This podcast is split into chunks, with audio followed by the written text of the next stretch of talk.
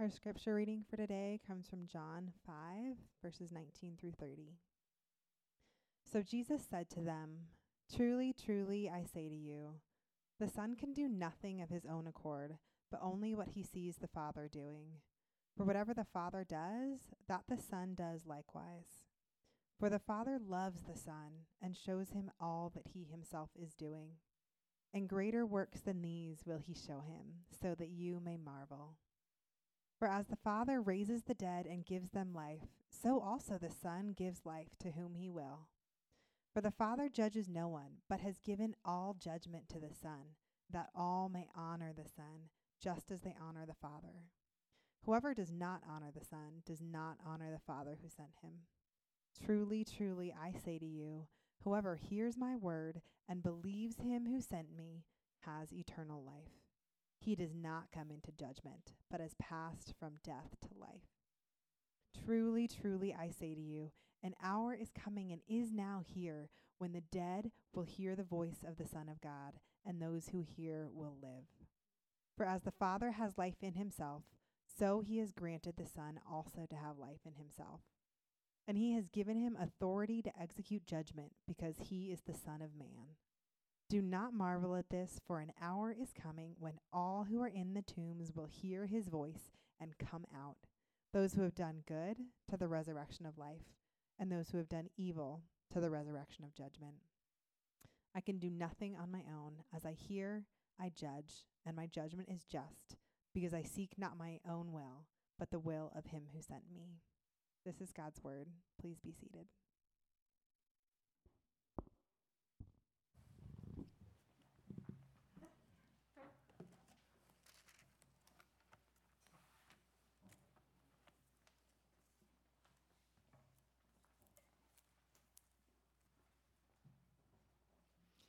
Well, good evening to each one. My name is Gary Nebaker. My wife Denise and I are members here at Redemption Tucson. We love being a part of this family of God. Um, I do look forward to the day uh, where I can see out in the audience and there are no more masks. Amen? Amen. Amen. I, as the years go by, oh, look at that. I love it. I look forward to the day uh, to get to know, uh, my wife and I look to, forward to the day where we get to know as many of you as we possibly can. Let me begin our time with a prayer and then we'll jump right into the text. Let's pray, shall we? Our loving Lord, uh, we come to you tonight with anticipation of what you will reveal to us from your, from your scriptures. Will you stir in us what needs to be stirred? And may we see something of you that we haven't seen before that will incite us to deeper love and praise. We ask this in the name of Jesus our Lord. Amen. How would you describe Jesus to someone? How would you describe Jesus to someone that you love? Think about that for a minute. How would you describe Jesus to someone who maybe doesn't know who Jesus is? What words would you use? What images would you use? Well, truth be told, there aren't enough words in human languages to describe how wonderful the Lord Jesus is. He is, after all, the epitome and personification of all that is true, good, and beautiful. And in fact, there are about 150 different titles used in the Bible to speak of the Lord Jesus. So he is our Lord, he's our Savior, he's the Good Shepherd, he is the lover of our souls, and the list goes on and on and on. But, brothers and sisters and friends, I, I, to, I have to tell you something. I don't often think of Jesus as judge. Do you? In this passage that we're looking at tonight, this is one of the few places in the New Testament where Jesus says he is the judge of the universe. That's a remarkable claim. In fact, in these passages that we're looking at this evening, Jesus makes a number of astounding claims.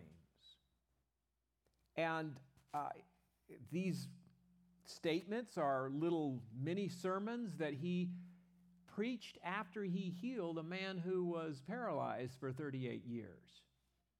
And man, did the Lord Jesus stir up a controversy. If we could condense all the ideas that are in John verses uh, 5 19 through 29, that's mini sermon number one, and uh, verses 30 through the end of the chapter through uh, verse 47, that's mini sermon number two, we could say something like this. Jesus and his Father have such a close, intimate, working, yeah, working relationship that has profound implications for the destiny of humankind. I want you to allow your imagination to run wild for a moment. I'm an old college professor, so I love to do things like this.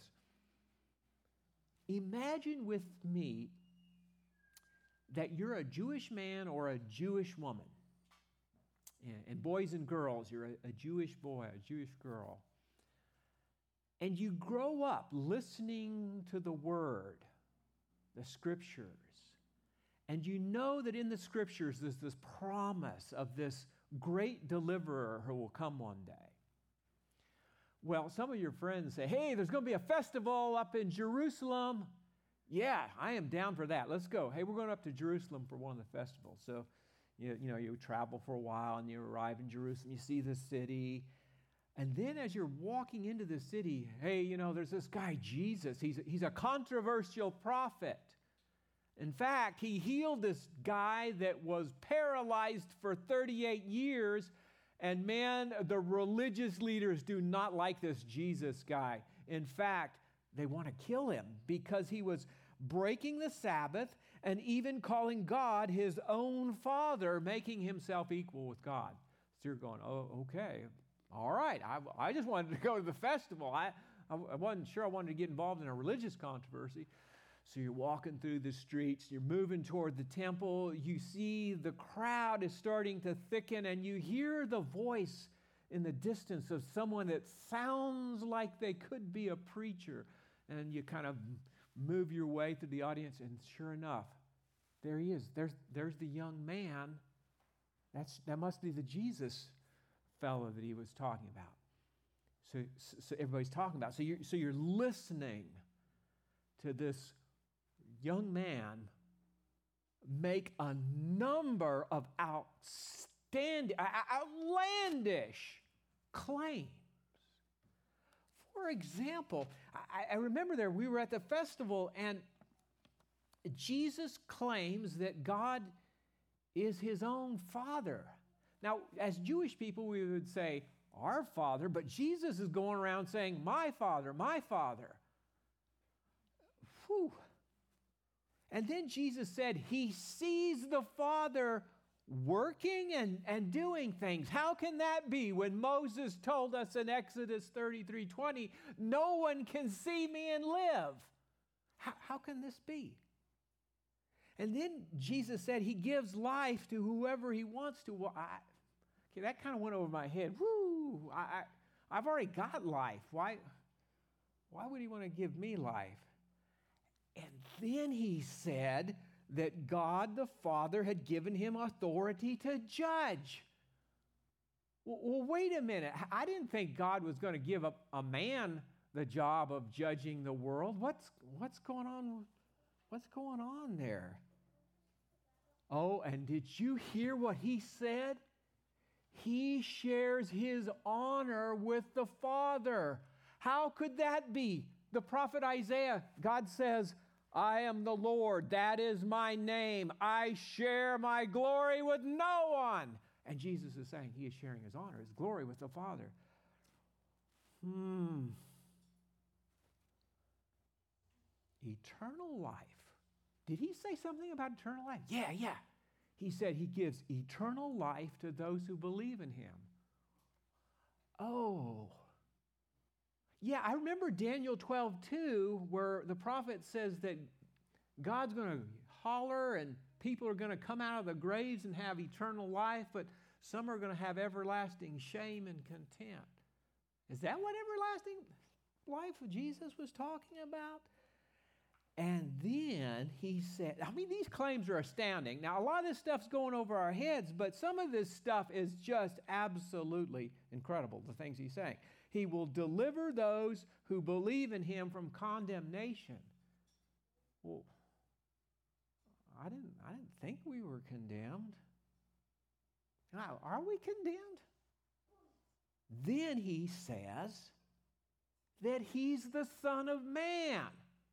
Now, Son of Man, you know, it's kind of like, hey, dude, you know, Son of Man. Son of Man, dude, you know, regular guy. Uh, common, common parlance in, in ancient uh, uh, Near Eastern culture.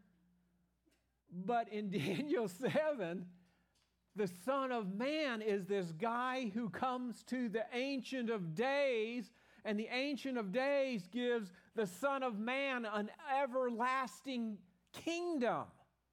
The Son of Man is some kind of incredible king. I think I heard Jesus say that he was the Son of Man out of Daniel 7, not just a regular dude. Oh, and did you hear what else he said? He said that one day he is going to shout and everybody's going to get resurrected.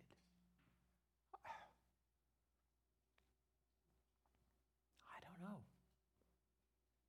Okay, let's dial our imaginations back in and tune in to modern time, contemporary time. You can imagine that on that day of the Jewish festival, there were all kinds of emotions and reactions going on. You know that the religious leaders were angry because this is blas- these are claims are blasphemous. I imagine too that there were probably some reactions and emotions of indifference or cynicism. Ah, this Jesus guy, he, he might be some kind of sorcerer who, who performed some kind of magic to make this guy who was paralyzed get up from and walk after 38 years. Yeah, these wannabe messiahs come a dime a dozen. I remember Theudas a couple years ago, he created this rebellion. Then Judas from Galilee, he, he in the time of the census had this claim of being a messiah. I don't know about this Jesus guy. Let's go do some shopping. Market's got some great deals. Um, but I imagine too that there were those who heard Jesus in the festival that something deep was stirred in them. Something they heard brought a strange warmth to their heart. Could this be the one? I, I, know there are a lot of wannabe messiahs out there, but could this be the one that we've been looking for?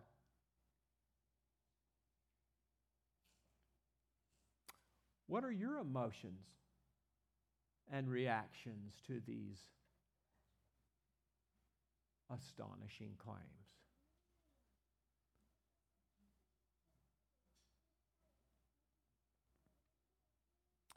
In the middle of all these claims, verse 24 is one of the most precious promises in all the Gospels. This is one of the first Bible verses I memorized as a young man. Jesus, in the day of that festival, said, Truly, truly, I say to you, whoever hears my word and believes him who sent me has eternal life a, a quick clarification regarding eternal life as it occurs in the Gospel of John. Eternal life for the Apostle John, and as Jesus is describing it here, is a not just quantity of life, eternal, but it's a quality of life as well. It's an eternal kind of life. And one of the best clues that we get of what eternal life is is in Jesus' high priestly prayer in John 17 3, where Jesus prays this This is eternal life, that they know you. Know is a, is a, is a term of intimacy. That they may know you, the only true God, and Jesus Christ, whom you have sent. Whenever you see eternal life from now on in the Gospel of John, always think of relational intimacy. Relational intimacy with God. Relational intimacy with God. So, Nebuchadnezzar paraphrase of verse 24 Truly, truly, I say to you, whoever hears my word and believes him who sent me, you can be in a relationally intimate relationship with me and you're not going to come into judgment anymore. But you have passed from death to life. Regarding this eternal quality of life that Jesus speaks of, those who hear his voice, he says in verse 26, respond and come to him, and he gets, they get that kind of relational connection with him. Earlier in this passage, chapter 5, Jesus said that the Father had appointed him, Jesus the Son, as the judge. And verse 27, he tells us why he was appointed the judge. It is because he is the Son of Man that Daniel 7 predicted. And, and, and there, there's no doubt to this when you read the book of Revelation, same author, Gospel of John uh, author of the book of Revelation, says Jesus is the one. And the description of Daniel 7 and Revelation 1, verse 18 and following, uh, uh, 12 and following, look a lot like Daniel 7. Uh, this, that's an astounding claim. Jesus says, I'm the king of all the universe. I have an everlasting kingdom. Now, you're in that festival that day and you're going, Did I mishear him? Uh, uh, wow. But there is one final claim in this mini sermon that Jesus gives that's totally mind blowing. In addition to being the judge of all humankind and identifying himself as the Son of Man, Jesus says that one day he will resurrect every person who has ever lived over the course of human history. Well, according to the Population Reference Bureau in Washington, D.C., it is estimated that about 107 billion people have lived on the planet since the beginning of uh, recorded history. Uh, I, I, think, I, I, don't know if that figure is right, it, it, probably in the ballpark. But here's something to ponder one day, Jesus is going to say the word, and billions of people will be resurrected. Graveyards, cemeteries, crematoriums, soldiers whose bodies have been disintegrated, reconstituted, sailors and people who've died in the ocean, bodies reconstituted, people dead and murdered bodies hidden, reconstituted. Every single person who has ever lived will be resurrected. This is one of the great mysteries of Christian theology. Why would God reconstitute people to physicality? Why don't you just let people die and rot? Um, that is, it is a mysterious thing this is this is absolutely i mean if you're in that festival that day something has to be stirring in you where you're going Why will everybody who's ever been born and died be resurrected?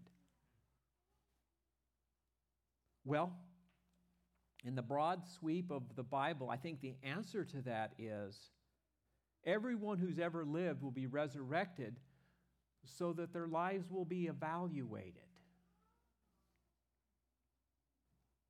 All people will be resurrected so that justice may be served. Our God is a God of moral integrity. Vengeance is mine, says the Lord. Deep in the human psyche is this longing to see justice served, especially if you've been on the receiving end of evil. Throughout history, there have been countless stories of crime, atrocities, abuse, oppression, betrayal, where justice was never served. All the wrongs, all the inequities and cruelty that people have inflicted upon each other over the course of time will be brought to light that day and evaluated. And if you notice, from our passage, there are two categories of people that will be judged those who have done good, says Jesus, and those who have done evil. And it's important to clarify here that what Jesus is saying is do good works and you'll go to heaven, do bad things, you'll go to hell. That's not really what's going on here.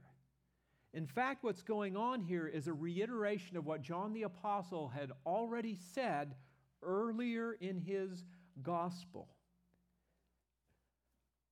Those who have done good are those who have come to Christ, those who recognize their need for someone to deliver them from sin, someone who wants to be relationally intimate with God. Those who've come to Christ so that it may be clearly seen that his works have been carried out in God. John 3:21. And those who have done evil, these are people who didn't want relationship with God. They loved darkness, John says. Darkness being a metaphor of evil and falsehood. They wanted that rather than the light.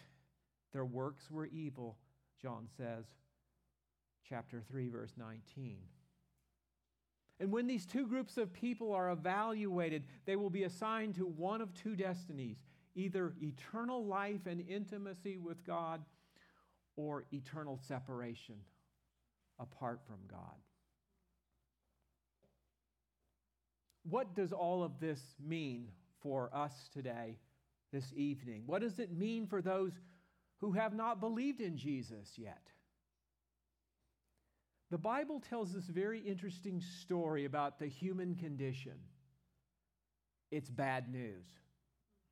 The bad news is all humans are born morally corrupt. We all have this deadly disease that has symptoms of selfishness and self focus, and it spreads and it corrupts others. Moral corruption is what theologians call it. But not only that, all humans are sinners by practice.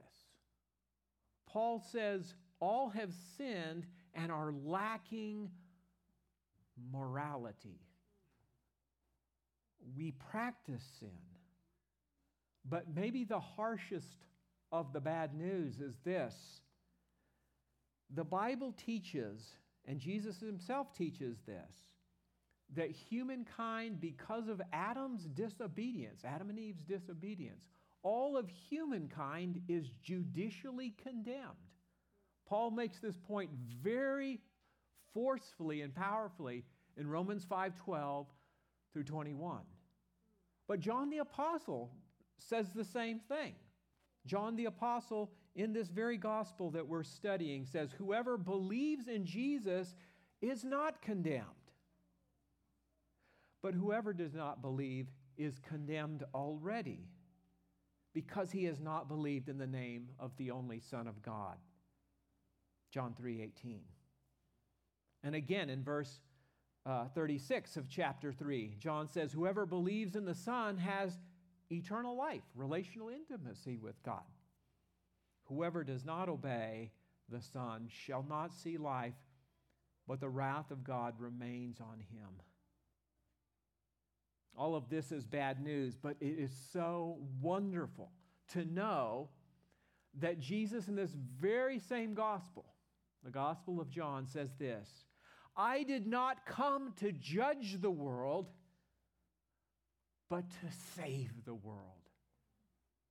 Jesus wants to save the world from moral corruption, the power of sin that causes us to practice sin, and he will deliver us from the judicial penalty of eternal condemnation.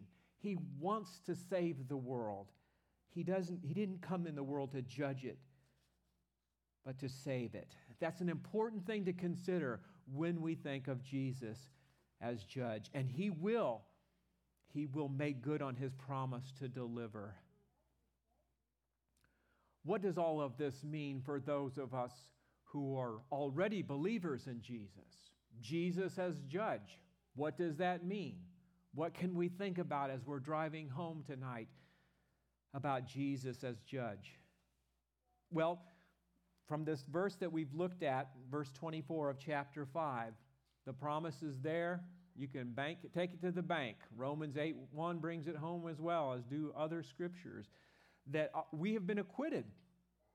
We are not guilty. We are declared innocent before God. We're declared righteous before God when we put our trust in Jesus' death on the cross to save us from that threefold plague corruption, practicing sin, and the judicial penalty of sin.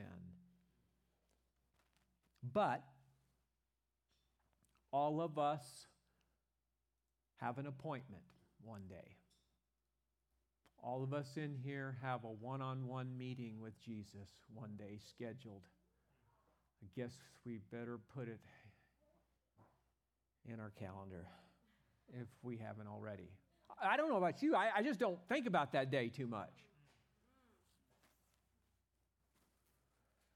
We will be judged, not for being condemned or any kind of judicial judgment, but in scriptures like 1 Corinthians 3, 1 Corinthians 4, Romans 14, 2 Corinthians 5, there is what's called the judgment seat of Christ.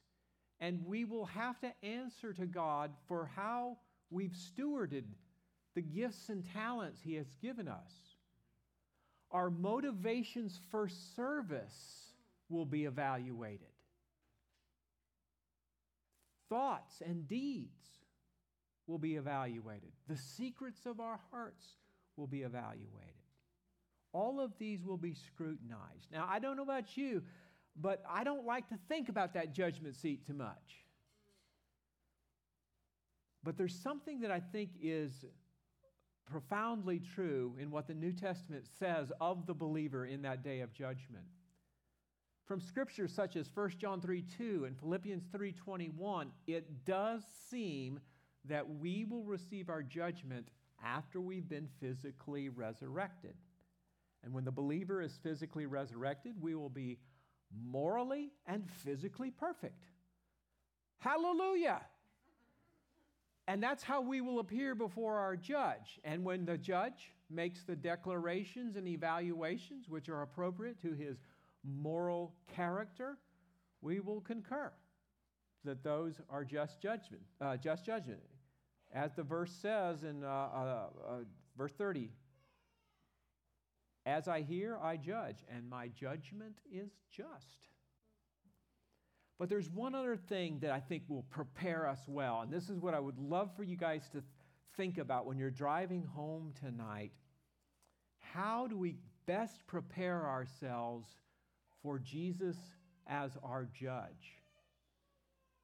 1 John 4 16 through 18. If you have a Bible or a Bible app, uh, grab that real quick. 1 John 4, verses 16 through 18. Love this. I love this passage. beginning with verse 16. So we have come to know and to believe the love that God has for us. God is love. And whoever abides in love abides in God, and God abides in him. You know, people who love people, who are Christians who love people, well, those are the people that love God. By this, love is perfected with us. Love is made mature. Love grows. That's the, that's the sense of perfected. By this, love is perfected with us so that we may have confidence in the day of judgment. Because as Jesus is, so also we are in the world. That little phrase is a little tricky to understand, but the sense of it is Jesus was the greatest lover of people that ever lived, and by virtue of the Holy Spirit indwelling us as Christians, we can love as Christ loved. That's the sense, I believe, of that verse.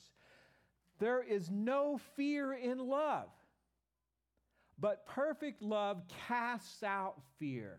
For fear has to do with punishment, and whoever fears has not been perfected in love.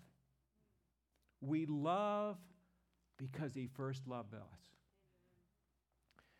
Here's how we prepare ourselves, brothers and sisters. We drastically depend on the Holy Spirit and we love people. Love, love, love. Love your brothers and sisters that you love and love to hang out with. Love your brothers and sisters that are difficult to love. Love your enemies. These days we're living in, y'all, have tested our love, haven't they? Man, I know my love game needs to step up. COVID, social unrest, the election. Um, I've been following Jesus over 40 years, and I still got some growing up to do when it comes to love. But this is the kind of thing that will prepare us for that day when we face Jesus, our judge. But there's one final thought to think. It's this Jesus, our judge, loves us more than anyone else. And in that day, the one who judges us, we have to remember is the one who loves us. Let me pray for us.